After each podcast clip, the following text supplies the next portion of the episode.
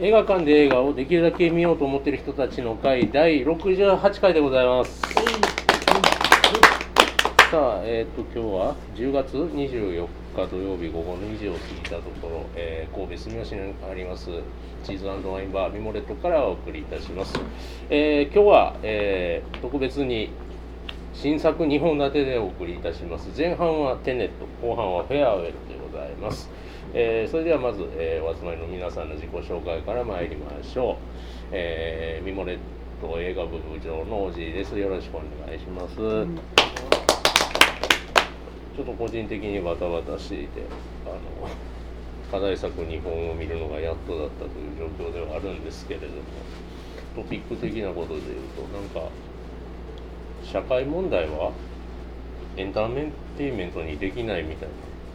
人気がねえみたいな言ってる映画監督の人いたんですけど。そんなことはねえぞというドラマシリーズがありましてあのアマゾンプライムでやってる「ザ・ボーイズ」という、えーシーズン2がやってましてですね。あれとか見事に社会問題をエンタメにしてたりする絵だったりするので何言ってんだろうなって思いながら、うん、そんなこんなで一月過ごしてました。あのうん。なんか日本の作品でもあるけどなっていうそういうアプローチ。なんか新聞記者は面白くないけどさみたいな。なんかそれはアプローチしてる人もいんねんからさっていう感じはして皆さんはどうお考えでしょうかの疑問を投げかけて、えー自己紹介とさせていただきます。よろしくお願いいたします。はい、えーどうもシェンロンです。10月何してたか自分もあんまり曖昧なんですが、なんかまあ映画は、えーまあ、これは今回の課題作を見に見に初めて、えーまた話しますが、えー初めて、えーエキスポの IMAX おへ来ました。でまあそれ初めて？そうですね。あそうです。インセプションの頃とかでは。まあ、やってみなかったんですあなるほど。うんうんうんうんまあ、これで私のね IMAX ノートを捨てたんですが果たしてそれがいい思い出かどうかはということでまあ、詳しくは後ほどよろしくお願いいたします。はい、えー、りょうです。映画は課題はテネット2回見て、それ以外はあの韓国のキム82年生まれキムジヨンとか、異端の鳥っていうまあクソ重い、もうなんか見終わった後生きてていいんやろかってちょっと思うぐらい暗いやつを見たり、あとラストブラックマン・インサン,、えーインサンフランシスコの黒人のお話とか見たんですけど割とちょっと怖かったのに見たのが2本あって1本が「星の子」原作今村夏子さんが好きで、まあ、芦田愛菜さんがどんな感じか思ったけどあすごい良くて。で出てる芦田愛菜さんの友達の子とかあとまあ原おお母さん役原田知世とかあと黒田あ黒木春。黒木春とかあの辺がすごい良くて。思ってたよりも本当に原作とはちょっと違うけどもうん全然思ってたより怖かったけど。よ良かったのとあと映像権には手を出すのもうん。アニメも見て原作も見てでドラマ版も見てまあドラマ版見てたんで怖さはちょっとなかったんですけど映画版 ああいう原作もの怖さはなくて、ほん。で見に行ったら、まあ、やっぱり思いのほか映画これはこれで良いという感覚になる。であれも主役の3人がすごいうん。飛び抜けてあの3人の演技がそのまんまうまいことやってはるなという、原作を知ってる映画は怖いシリーズ何作かは大丈夫でした今回。という感じの1ヶ月でした。よろしくお願いし順ます、調に映画館とともに再開されてる感じで。うん、でもほんまに今人多いんで、ね逆に「鬼滅」が始めてから映画館行くのが若干怖い状況に陥ってるロロビーがねという、うん。ですね、今朝朝一は空いてましたね、あのボーイそんなこんなんでよろしくお願いいたします。はい、えー、猫村です。久しぶり。えー、え？前2回ぐらい飛ばしたんですけども、そうですえー今回テネットもフェアエルもたまたま見てたんで、うん。えー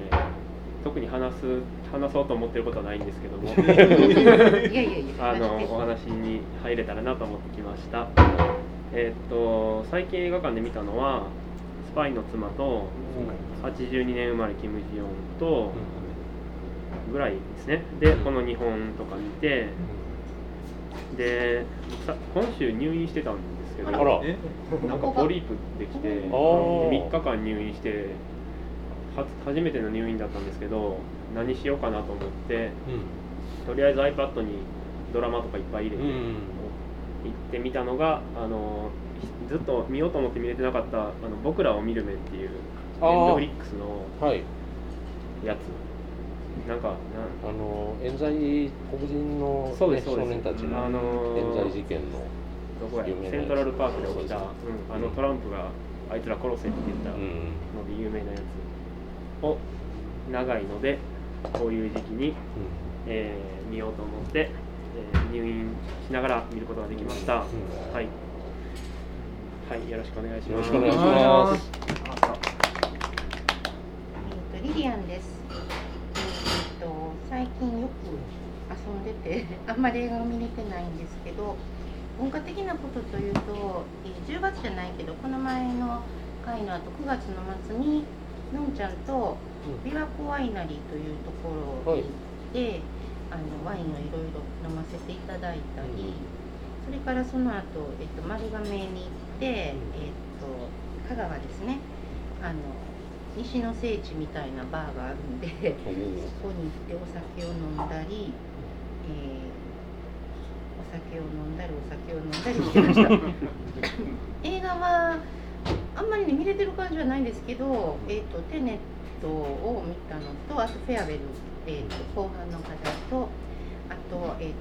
ちょっと前に上映してたのがちょっと遅れてシネピピアに来てたので、えーパブリック図書館の奇跡はい。と,、えっとハチドリと、えーを見ました。あ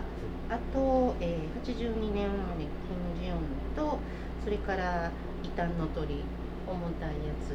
を見ました。いろいろ忘れても異端の鳥は忘れないと思う。あのりょうくんが褒めるから見に行ってんけど 怒らないですよ。あの見た方がいいって言われていやこれほんま見た方が良かったと思うけど誰にでも勧められないっていうか子供が辛い目に遭うのが苦手なんですけどいいですかって言われた人にすごくいいけどおすすめしませんからやめた方がいいと。全然あの映画のためになることができない、うん。いろんな人いい映画やけどちょっとトラウマになるレベルですよねあれ。うんあの残虐描写っていうか冒頭の詳しくは言わないですよ。冒頭の子犬のところで「え？ーそういう映画?」と思ってその後なんかあの人いろんな人と巡り合っていく少年が話なんですけどその人を巡り合うたんびに何か残虐なことが残酷な目に遭うんですけどその暴力的な残虐なものすごい描写がなんか人が変わるたんびに次何来るんやろもうやめてくれると思ってでも来るぞ来るぞと思ってるからずっとドキドキしてすごい緊張しまくってヘロヘロになってでまあほんま怖かったわ。あの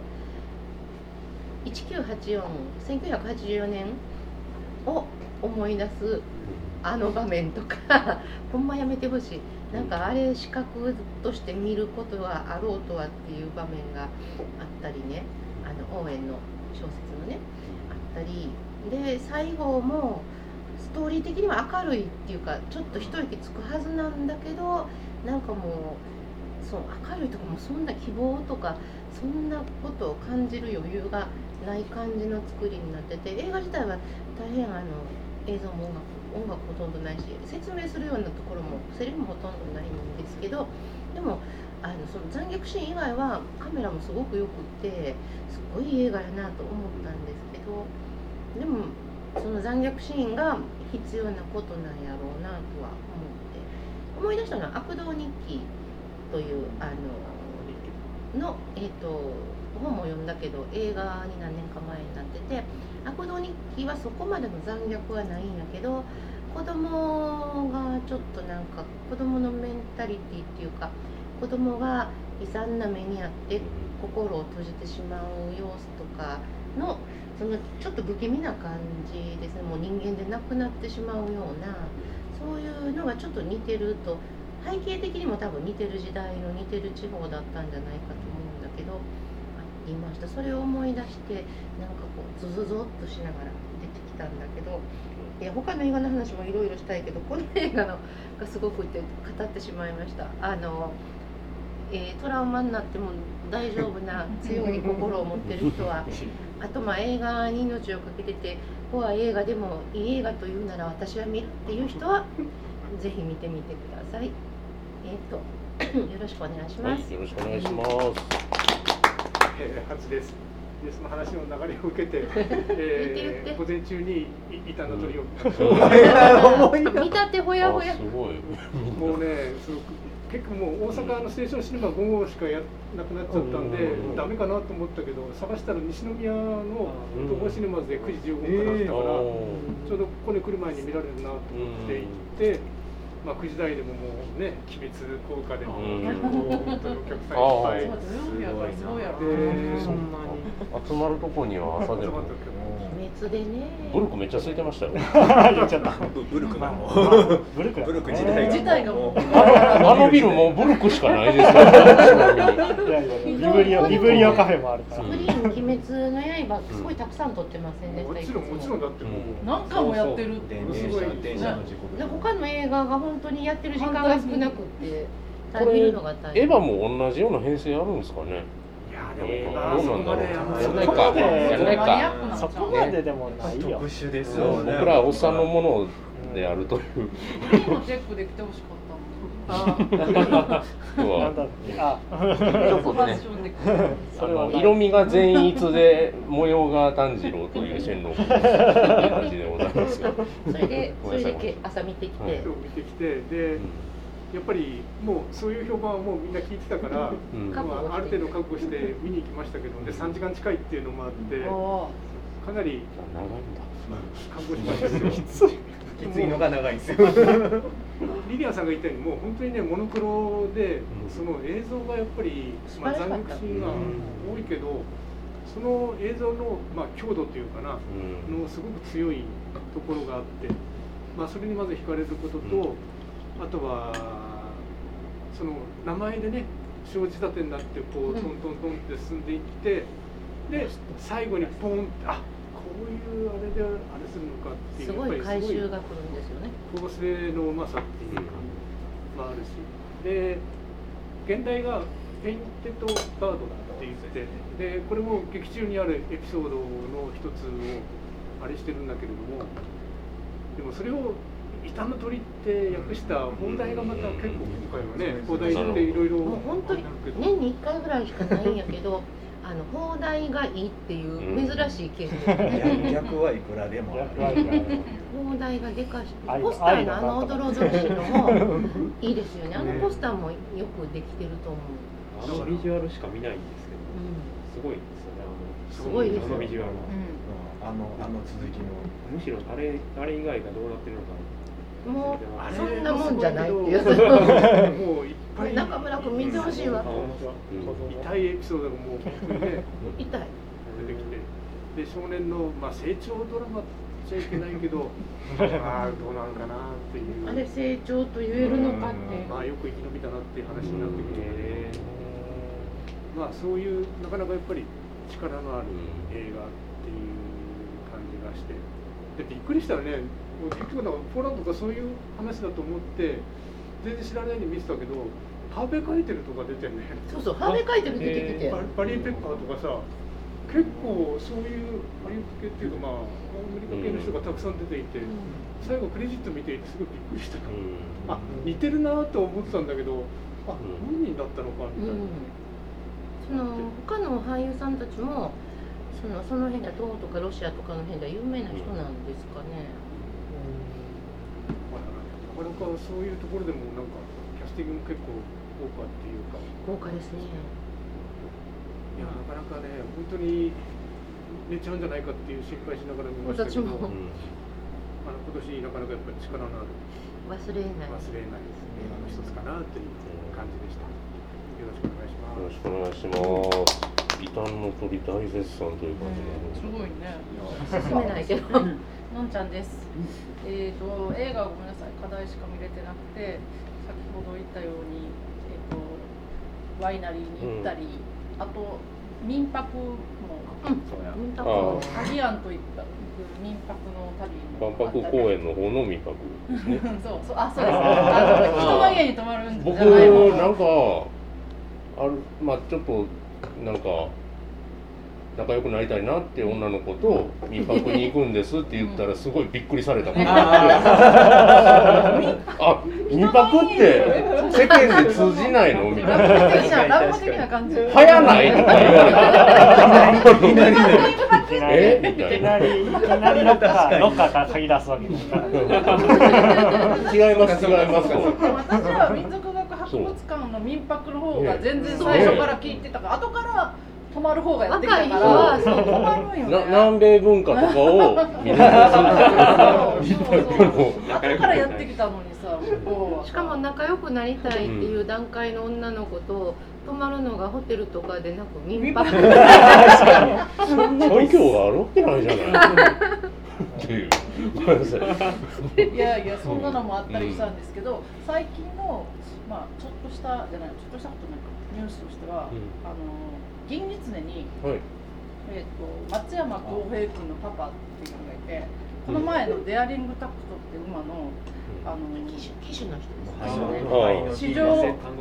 市場え？無敗の無敗の牝馬で、うんえー、と4勝でじゃあ G13 勝して、はいそれも一番若くてっていうのをそのお父さんと一緒に見る会っていうのがあって。これ でももし泣けたらどうしようとか思って私はなんかかあんまりねそんな時あんまり馬券とか買わないんだけど、うん。勝ったら絶対負けるから、うん。あえて買わず、そして史上初グラフ優しいはい。うん4課に、おね、お取った4課ってことえーとです三冠三冠ね。牝馬三 G1 冠三冠も取ったので、あのすごい嬉しいです。松山のんちゃんがねお客さんでお父さんいらっしゃるっていうのを聞いててんけど私競馬が全然わかんないからポンと思っててんけどその狐でそれがあった次の日に朝こう新聞開けたら、その騎手の松山誰浩平君浩平君どうのこうのって、こんな記事で出ててあこれやこれ昨日の夜狐でやってたやつやと。でそれを動画で撮ってたやつをなんかあのパパにもあげたらうん。浩平君も見てくれて、うん。なんかめちゃくちゃ喜んでくれたっていうのがあって、すごいね。なんか今度来てくれるらしいんで、うん。ぜひツーショットを撮りたいな。なんか運が上がりそうやうん。やでもあの松山君の出るレースのは勝ったらあかんねのんちゃん。は